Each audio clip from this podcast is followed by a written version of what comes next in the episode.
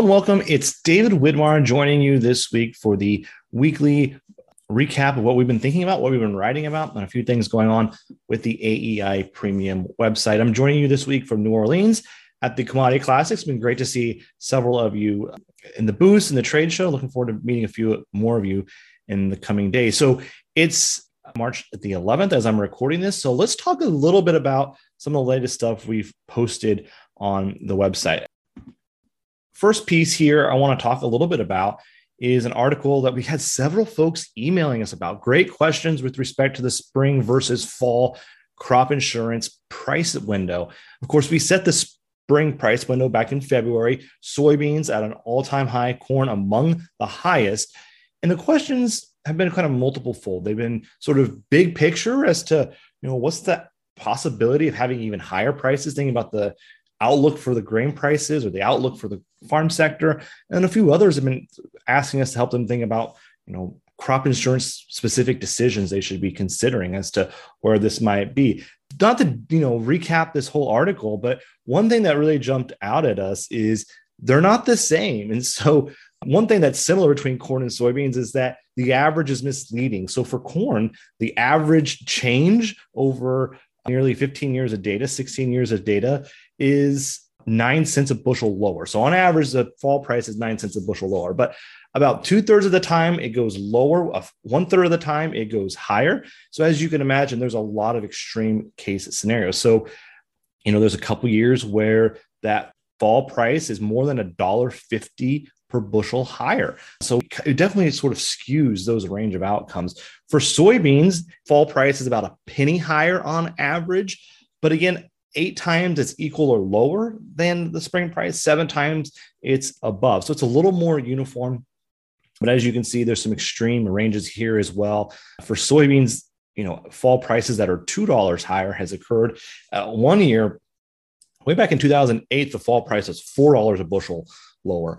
So just helping folks think about that. We have two new forecast questions asking about the probability of that fall price window being greater than the spring price window. Uh, I used the base rate of about fifty percent chance for soybeans, about third probability for corn. But of course, we're going to be able to dial those in as our expectations firm up as we start to move into the summer and into the early fall. So this is a long burn question. You can definitely calibrate your expectations as we move forward. The other article we had in here was thinking about the acreage debate. Given we have these price ratios coming out of the crop insurance window, two point four three for the soybean corn price ratio, we drop these into the model to think about where the range of possible outcomes might be. So just to capture a few ideas, the U S D A had a February estimate from their outlook form. This isn't survey-driven data. It's, it's a model-driven process.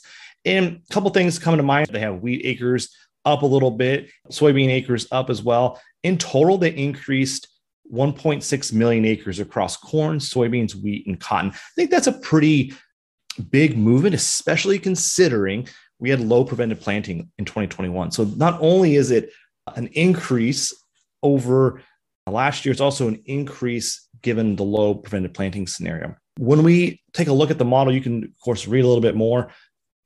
One thing that we've tried to stress with this conversation about the model is that price ratio has been moving around a lot. And so we saw the price ratio for corn and soybeans get as high as two point five back in the fall, and then it fell as low as two point two back in December, and we got back up to two point four three. Those are millions of acres of swing between corn and soybeans.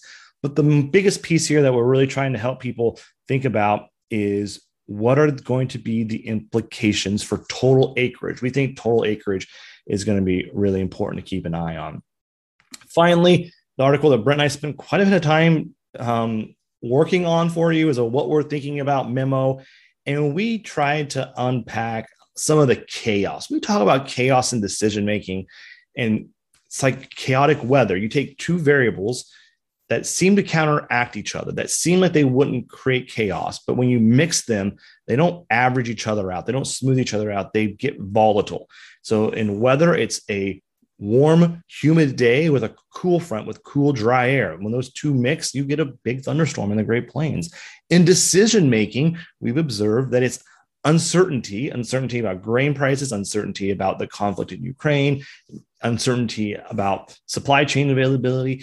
But when you add a torrent of information, way too much information, it creates chaos. And you would think that the abundance of information would be valuable. We're actually usually seeking out more information to make better decisions, but it's the equivalent of turning the volume up really, really loud. And now you can't hear the relevant information. It's harder for you to find the key insights because this volume has been turned up very, very loud. Sometimes it's just nature. And sometimes there's just people out there screaming into the ether, sort of half-baked ideas or trying to create chaos to generate clicks and generate engagement in this attention-driven economy. And so clickbait, attention-driven economy. And so what we did in this article is we stepped back and talked a little bit about some of the key issues we've seen. We talked about futures markets, uh, where they've been in the last few weeks. We've talked about the cash grain markets, where they're sort of having some trouble as producers are finding the basis or widening out considerably. Why does that happen? Talked a little bit about the C R P program. We probably wrote about the C R P program more than the average, definitely. Probably wouldn't say more than anybody else, but more than average. And so we have a lot of context there, a lot of articles we were writing last fall that provide a lot of value to that. We talked about the R F S and how any changes to the R F S is going to be a double-edged sword. It's going to maybe result in less corn being used, but it's going to also reduce the supply of distillers' grains and fuel, ultimately, for the fuel supply. And, you know, helping folks sort of think about how can I insulate my thinking? How can I move back forward? And I think one of the key pieces here that we wanted to share, and hope you read this and share this article uh, with your peers and colleagues and friends and neighbors, is for a lot of us, our estimates for where commodity prices might be six months from now or a year from now, our estimates where the acreage situation will play out for twenty twenty-two, uh, where our budgeted estimates and projections are going to be, those specific point estimates likely haven't changed and likely haven't changed very much. However, all the uncertainty and all the chaos has made us spread out or widen the range of possibilities that might be possible or observable. And this is equivalent to saying, you know, I'm less confident than I was just a few weeks ago. Uh, I still think I might be able to get five fifty for a cash price on my farm this year, but the range of possible outcomes is much wider. And I, I, that is a reflection of confidence.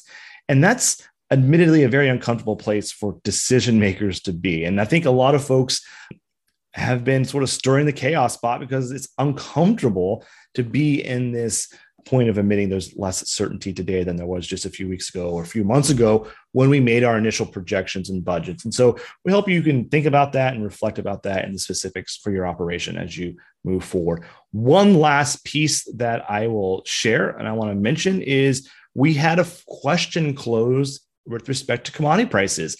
And the question was specifically the probability of the December twenty twenty-two corn futures getting over six fifty a bushel.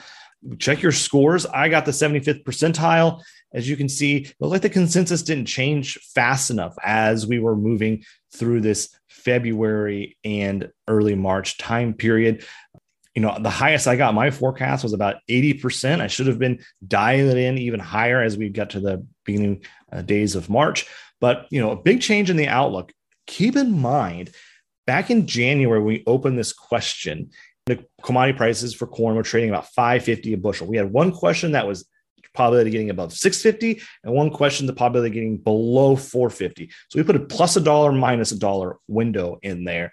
And you can see how this is played out. We had hit six fifty-four, a high there on March the eighth that um, resolved this question. It actually hit six fifty on the dot uh, a couple of days before, briefly traded at six fifty and zero tenths of a cent. So it didn't trip the question then, but we got it a few days later. I thought I was going to come on here and sort of take some bruising from those who had anticipated this, you know, getting really specific about the definition there. But uh, we crossed six fifty here on the eighth of this week. And we're going to revisit. It's called moving the chains. We're going to move these price points up a little bit, and we'll see, have new questions coming online in a couple of weeks. But don't forget to change your expectations about that lower bound, that four fifty that we initially had. That's still in play. It might not be a relevant price point, but adjust your forecast as you see fit in light of this. And so We'll add another question, sort of pushing a bar higher above six fifty and lower than six fifty. And we'll do the same for soybeans. Soybeans about two weeks ago crossed its upward threshold as well. So thanks. Thank you all for joining us. Encourage you to check out the latest articles, especially that what we're thinking about memo with respect to Ukraine. We tried to just add a few nuggets of insights that you can share either in conversation or formally. Of course, that's a P D F. You can forward that along uh, fairly easily to friends and colleagues, but just trying to help people think about both sides of an argument per se, or sort of stepping back and looking at the situation from a thirty thousand foot vantage point and sort of thinking about what are all these moving pieces to help you navigate what's otherwise a very chaotic and difficult decision-making situation. Again, I'm David Widmar. Thanks so much for joining us. Until next time, stay curious.